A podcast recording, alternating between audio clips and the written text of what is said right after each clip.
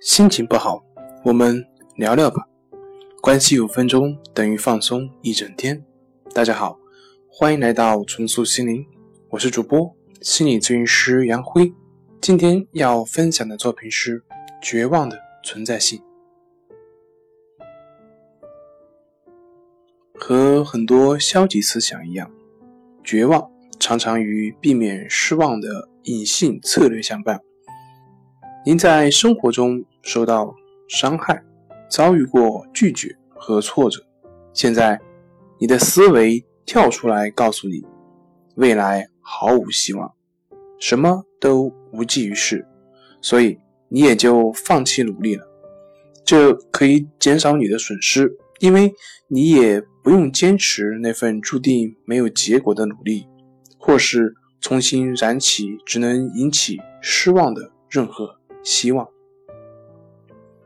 有些时候我们甚至害怕抱有希望，因为如果抱有希望，你就会对未来的前景感到兴奋，尝试新事物，冒一些风险，但最终却发现任何努力都没有奏效，只是浪费时间而已。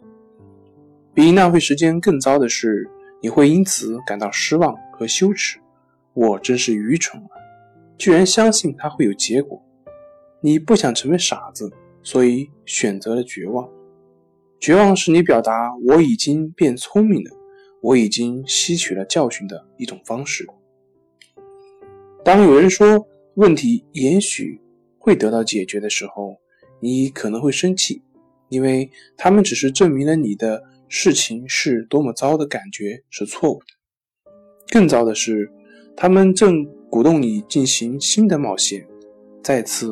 燃起希望，他们在鼓励你摆脱现状，确立新的目标，继续生活。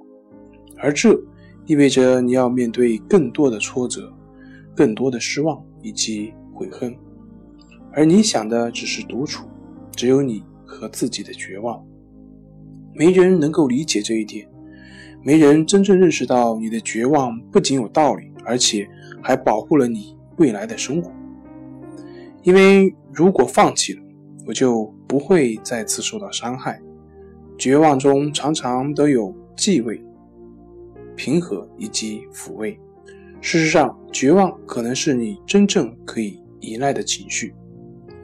一旦意识到绝望为什么以及是如何保护你的，我们就能够审视一下如何让你放弃自己的这种防御。